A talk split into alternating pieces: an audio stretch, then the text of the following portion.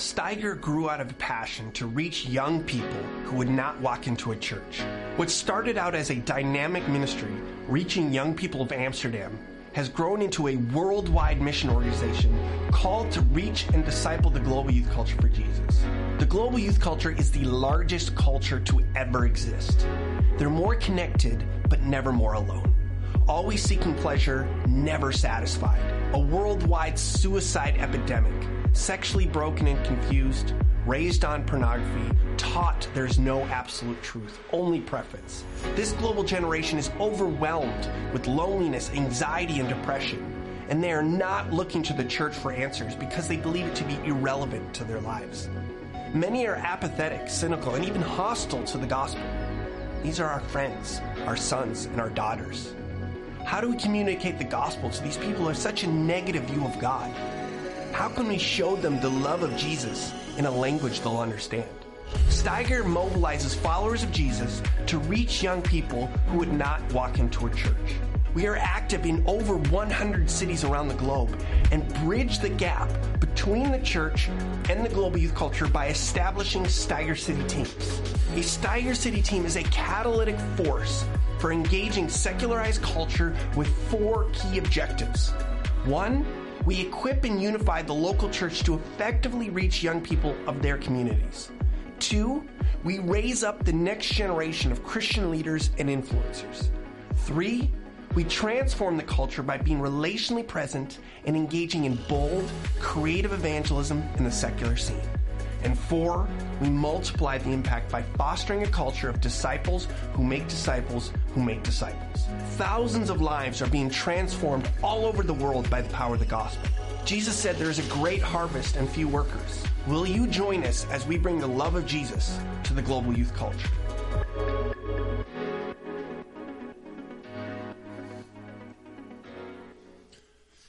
Good morning. It's great to be here. My name is Ben Pierce. Um, from what I understand, my dad, David Pierce, spoke about a year ago, and I, from what I heard, it went pretty well. So I have some big shoes to fill. Um, with this whole pandemic, I have not been doing a lot of speaking like this. And so to see real people in person, it's hard to believe. So, so nice to be here and to be able to do this. And hopefully our world will return to some normalcy and this will become uh, more normal again. And so that's, that's the hope and prayer. Uh, I've been full time with Steiger. I say for over 10 years, but it's kind of a misnomer because it's the family business. I was born into this. And so whether I had a choice or not, I'm not sure. Uh, but either way, I'm here. Uh, and I am very passionate about the mission of Steiger. I really believe that our world is desperate to hear about Jesus.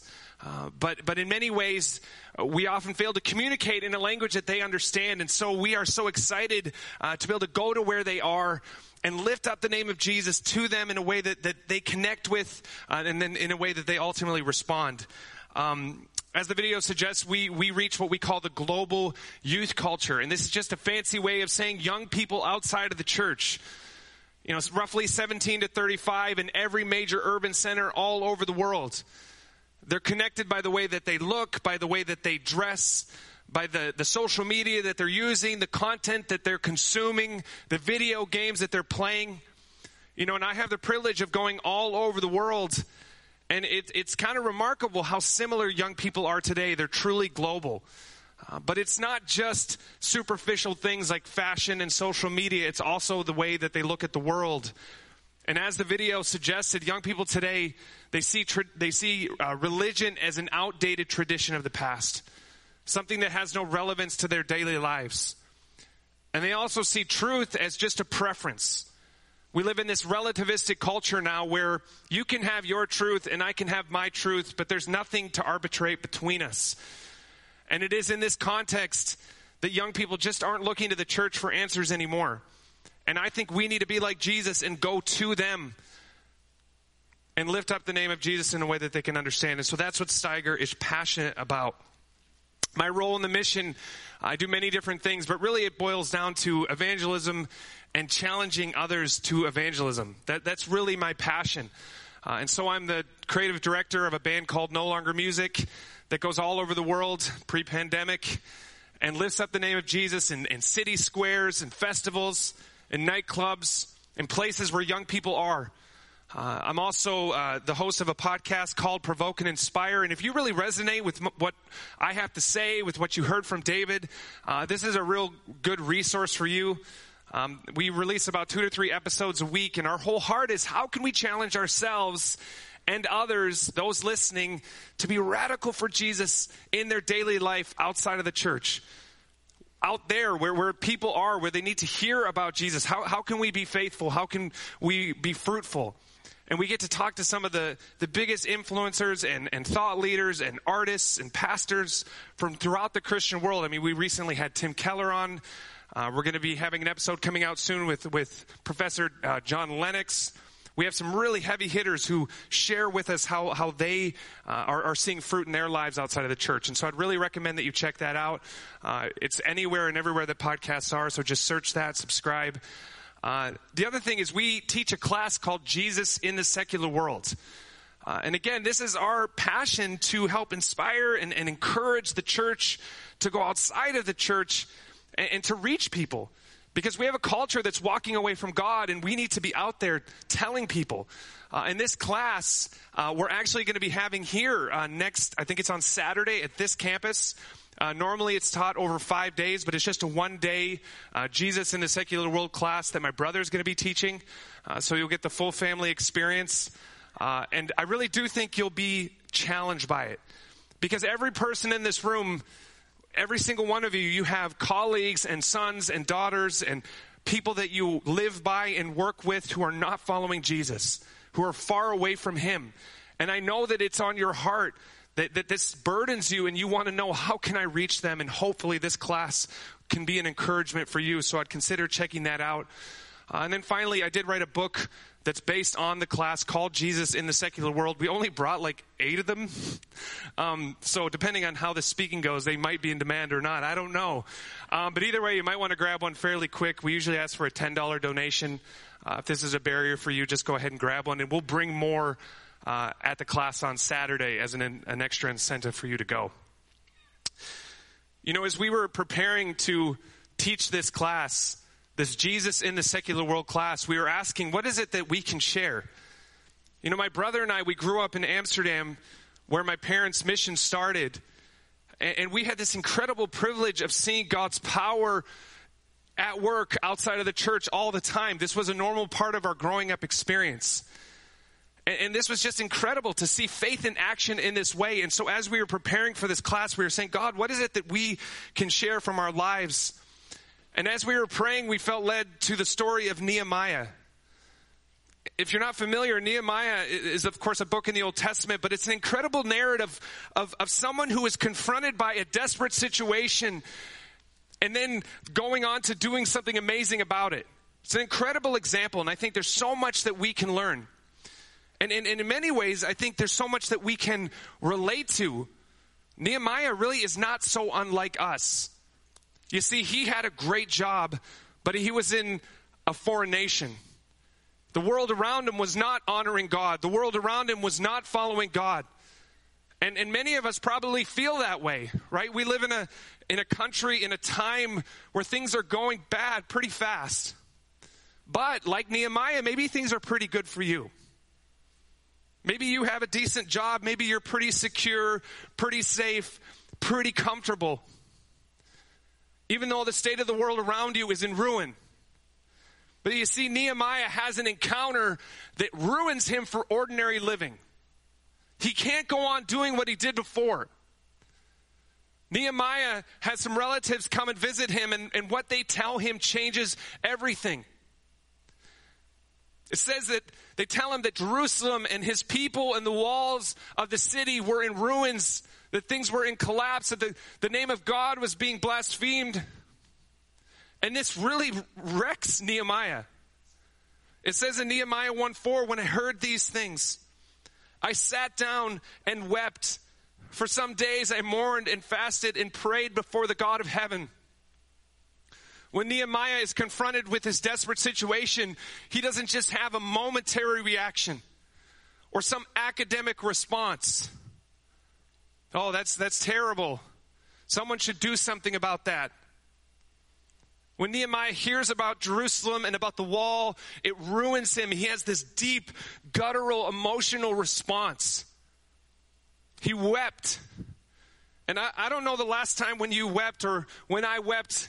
And I'm not talking about in response to a personal tragedy or crisis. That's understandable. I'm talking about weeping because of the reality of the state of the world around us, because of the brokenness, because of all the lost people right outside of these walls. When is the last time this has caused you deep personal anguish? Nehemiah weeps, and then it says he fasted and prayed. And though it says days here, historians estimate this was really a matter of months. This wasn't some fleeting response, you know, this, this momentary conviction, then he forgot about it later that day. This deep anguish led him to pray in a desperate way, to fast. Why? You see, Nehemiah was showing us something. He was demonstrating something. You see, Nehemiah looked at the state of Jerusalem, of the wall, and he didn't think, oh, yeah, okay, I think I got it. You know, I should just get a few people together and we'll devise a five step plan and we'll go out and rebuild that wall. He looked at the situation and said, I have nothing. I do not have enough. I am inadequate. I am woefully inadequate.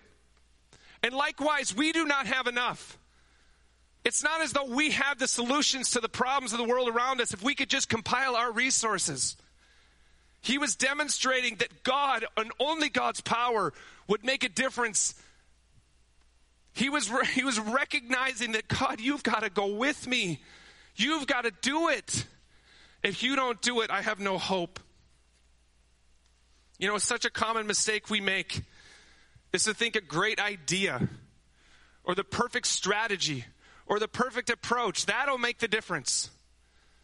You know, in business, this makes sense. We try to replicate what's successful, but I think we do this in the church too. We want to know what sermons are working. We want to know what music is reaching people. We want to know what ministries are fruitful. And we think if we can just emulate that, if we can just figure out what's working for them, maybe that will work for us. But the truth is, moves of God are not about strategy or method or approach. Moves of God happen when we pray, when we start to take prayer seriously. As the video mentioned, and as I said, my parents' ministry began in the 80s in Amsterdam.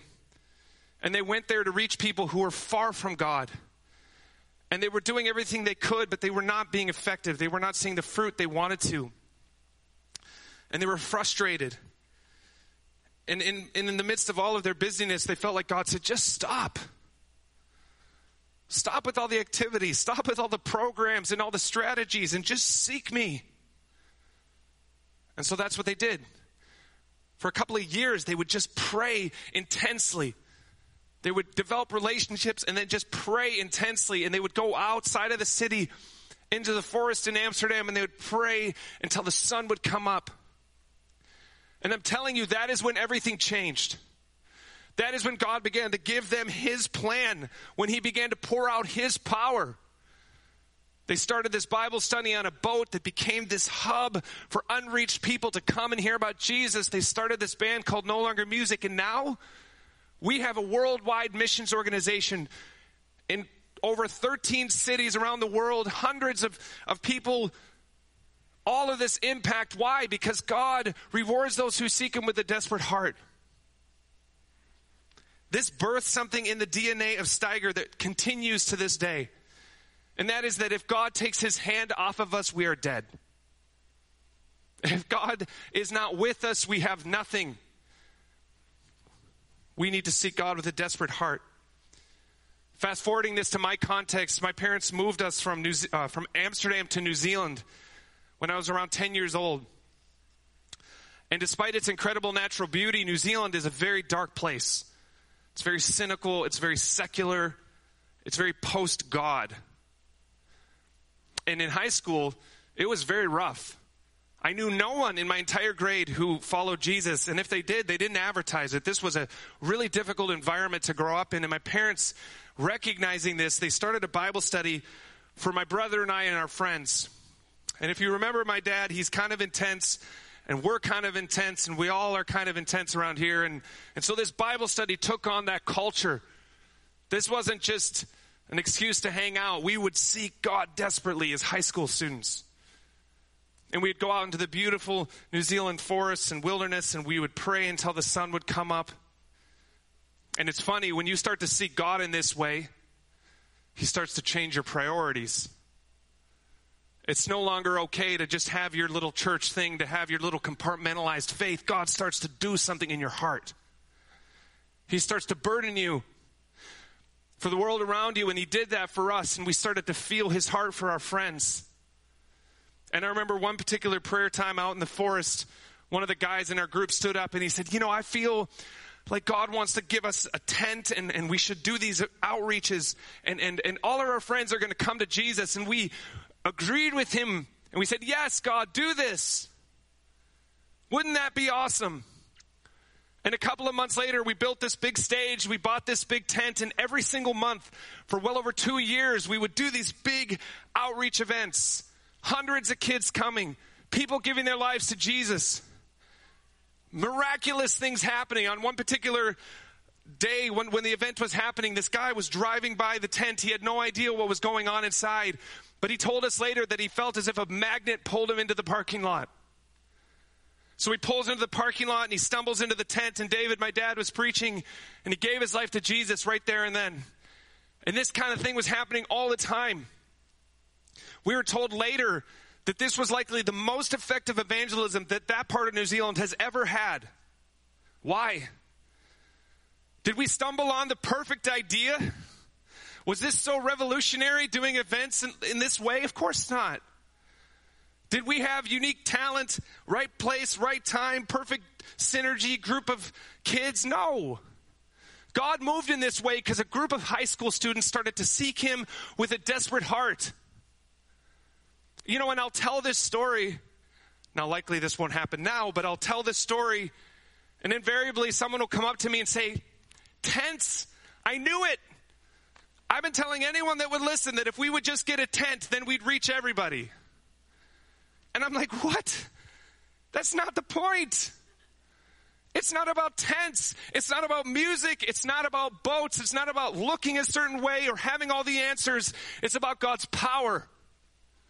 And God rewards those who seek Him with a desperate heart. It says in Hebrews 11 6, and without faith, it is impossible to please God because anyone who comes to him must believe that he exists and that he rewards those who earnestly seek him. So much of our ministry efforts and our programs and our outreaches are ineffective and powerless because we do not take prayer seriously. There was a missionary in the early 1900s, Elisabeth Elliot, who wrote this great article on prayer. I just want to read a few paragraphs for you.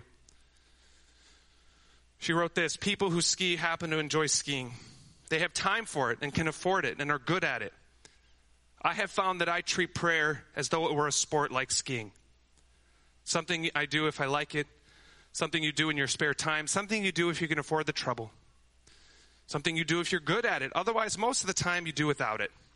And when you get in a pinch, you try it or call on an expert. But prayer is not sport, it is work. Seldom do we consider the nature of our opponent, and that is to his advantage. When we do recognize Him for what He is, however, we have an inkling as to why prayer is never easy. It is the weapon that the unseen power dreads most. And if He can get us to treat it as casually as we treat a pair of skis or a tennis racket, He can keep His hold on us. Prayer has become a dead ritual. Prayer has become a dead sport, something that we do out of habit or routine. But where's the power? I mean, let's be honest with ourselves. How do our prayer times go? It's these dead rituals. These things we do for one minute before a two hour prayer or two hour business meeting. It's this awkward thing we do in a circle right before we play a bunch of songs. It's contained. It's domesticated. It's detached from who we're praying to. Why have our prayer lives become like this? Why have they become so weak? First part of Hebrews 11:6 gives us some critical insight. It says anyone who comes to him must believe what? That he exists. Now, the author of Hebrews knew who he was writing to. This could seem almost rhetorical, but was it? Do we believe that God exists? Because I think a lot of us say we do, but we function like atheists. It's my approach, it's my wisdom. These are my resources. This is my time. It's my plan. It's about how I'm going to get it done. This, this isn't about words. This is about how, in the deepest part of us, we live. It's about what we believe in the deepest part of us to be true. How do things really happen? Why are things really fruitful? Why does anything really matter? Do we believe that God exists?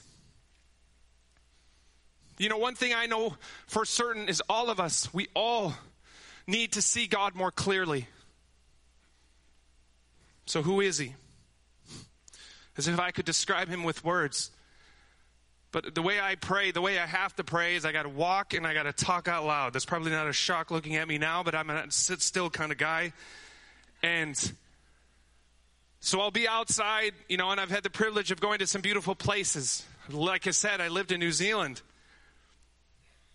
And I'll see this incredible beauty. You know, and then as an artist, as someone who makes content all the time, videos, podcasts, I write, I make music, I know how hard it is to create something. Certainly something of quality. The just the hours of brainstorming and revisions and draftings and edits and fixes and when it's all said and done, it's pretty average. Honestly.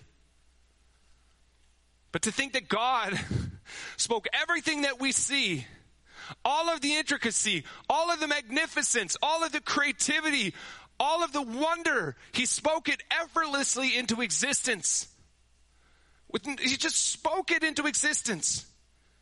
Do we believe in this God? Or I'll be on tour with No Longer Music in some city I've never heard of. 400,000 people. I'll be looking out of the window and I'll become overwhelmed.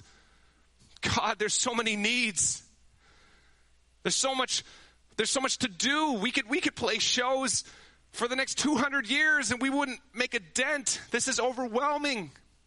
There's too much to do. There's too much brokenness. There's too much evil. And yet God knows every single person by name. He is not overwhelmed. He hears them when they pray, when they cry. He knows what's on their hearts. Do we believe in this God?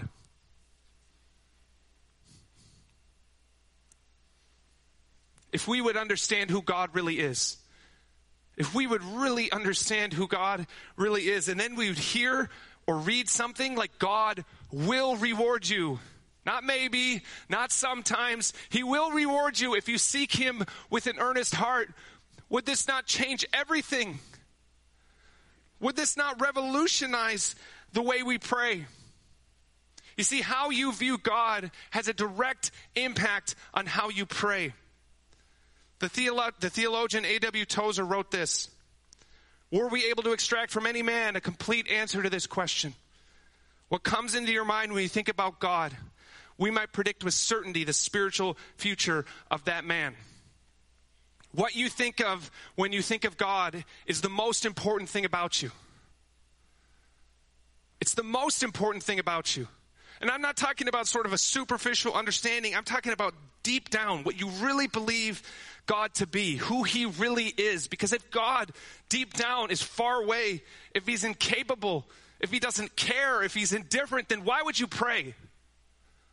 Then prayer does become a dead ritual. Prayer does become a nice, cute cliche before meals. But if we would have just a glimpse of who God really is, then we would recognize that prayer is all we have. It's our only hope. It's our only strategy. It's our only resort. When we don't understand who God is, then we're always bound by what's not possible. We're always seeing the limitations, the obstacles, the things in our way. We're always looking to human solutions. But it's not about you. It's not about what you have or do not have. It's almost as if we look at the story of the five loaves and two fish and we think that the point is okay, this is what we've got to work with. Hmm, how can we best maximize this, multiply it? How can we divide it up carefully and use it well? That's not the point of the story. The point of the story is you do not have enough. I do not have enough. Not even close. In fact, what I have to offer Jesus is so little compared to what is needed that it is only because he multiplies it that I feed the masses. It is only because I offer what little I have to him and that he puts his power into it that I'm able to feed the masses abundantly. It's not about us, but we need to see God for who he really is. Because if we would, I believe we would begin to seek him desperately. So, what does it look like? What does desperate prayer look like? I keep saying this, I keep saying this. What does it look like? Well, Jesus illustrates this in Luke 11, 5 through 9. He says this Then Jesus said to them, Suppose you have a friend, and you go to him at midnight and say, Friend, lend me three loaves of bread. A friend of mine has come on a journey, and I have no food to offer him. And suppose the one inside says, Don't bother me. The door is already locked and my children and I are in bed. I cannot get up and give you anything. I tell you, even though he will not get up and give you because of the friendship, yet because of your shameless audacity, he will surely get up and give you as much as you need. This is an amazing parable. I mean, put yourself into this context, right? So it's midnight. Now, in those times, you went to bed when it was dark. There was no electricity. So, really, this is more like three in the morning for us. But I think the point Jesus is trying to make here is this is a really bad time. This is a very, very inconvenient time. So put yourself in that spot. It's the worst possible time, the least convenient time possible, and you hear a knock on the door.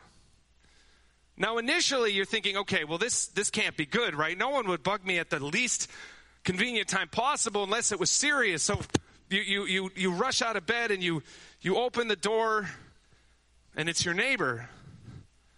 Now, he probably has a reputation, but initially you're still alarmed, right? He, okay, could be serious. And you ask him, what, what's going on? Well, it's kind of embarrassing, but you know, I had a buddy come in out of town and I don't have any food. Can I, can you help me out? Now, I think if when I came to my senses, when I recognized what was being asked of me, I think I probably would slam the door in his face. But the neighbor is more reasonable. He's, he's more willing to negotiate. So he says, Can you come back in the morning? I mean, come on, I got my kids in bed. But this neighbor's a punk, and he's going to get what he came for. He says, No, give me bread. And it says not because of their friendship, because I'd imagine that ended precisely at that moment. It says because of his shameless audacity. Or my translation, his ridiculous boldness. He was given everything that he asked for. Now, of course, this is hyperbole, but this is how Jesus wants us to pray. And here's the thing I always read myself into the story like I'm the one being bothered. Uh uh-uh. uh. I'm the crazy neighbor. You're the crazy neighbor. That's who Jesus wants you to be a little bit unhinged, a little unreasonable.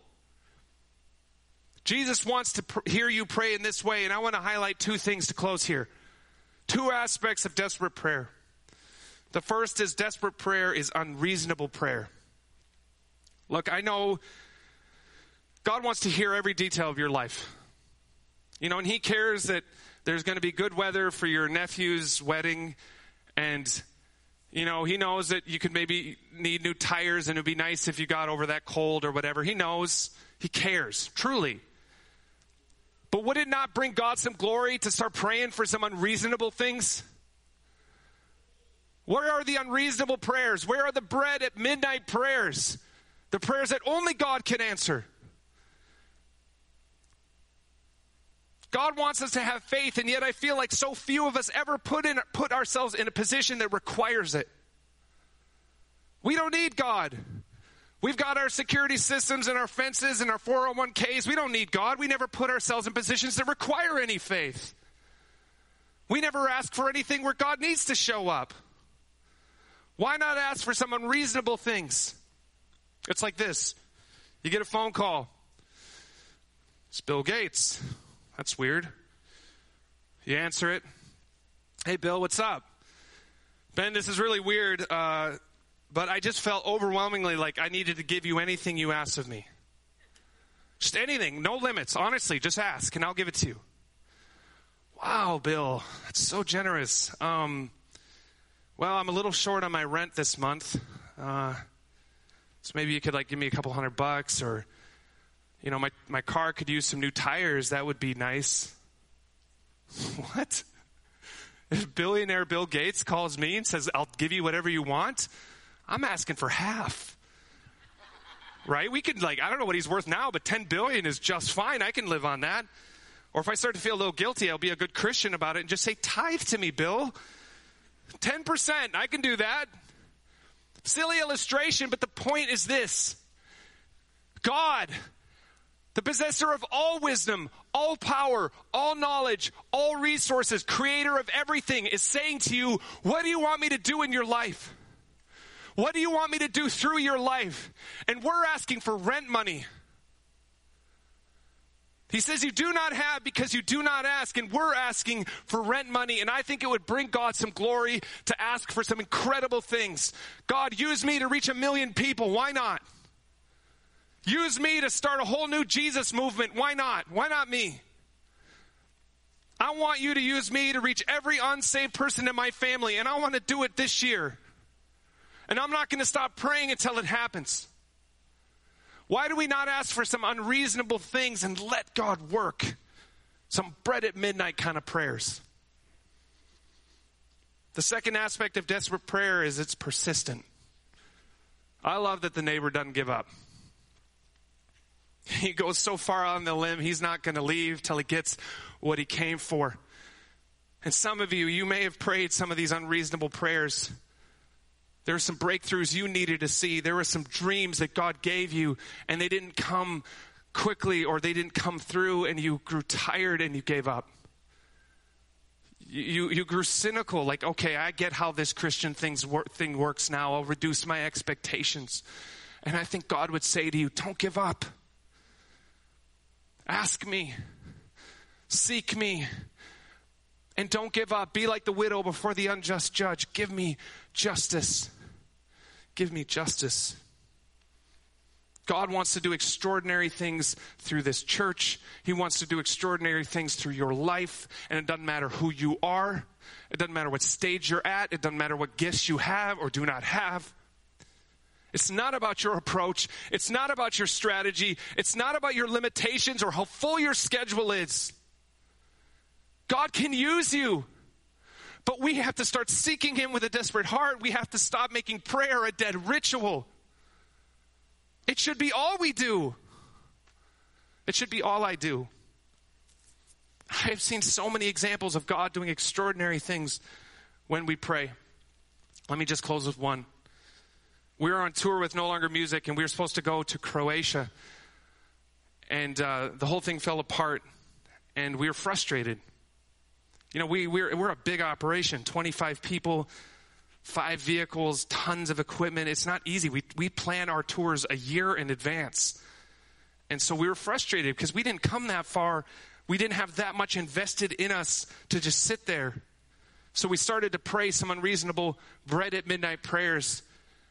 And this crazy faith filled Albanian pastor came to mind. His name is Sabri, and we called him up. We said, Sabri, we would love to tour Albania.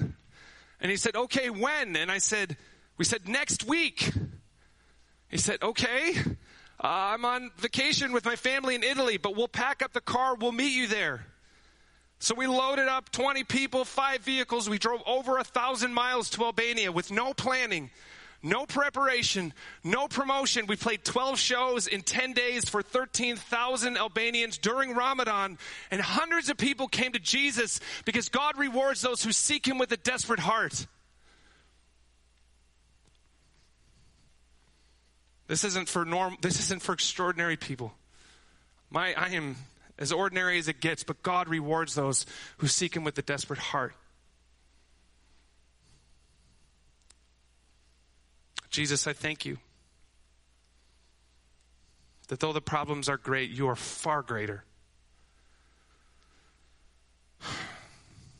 And I thank you that this church has everything it needs to revolutionize this city, this state, this country for you. And I pray against the lie that gets us to minimize and downplay and put off prayer when you have given us a, a powerful weapon. I pray that this church would pray like it's never prayed before, Lord. And I know there are prayer warriors in this church, and you hear them. May you produce in us all a renewed desperation in seeking you, that you might use us to reach a world that is, is fallen apart. Thank you that this is not a message of condemnation, but of, of challenge, of hope. This is a call to not waste your life living an ordinary, boring Christian life, which none of us are called to. So use us in Jesus' name. Amen.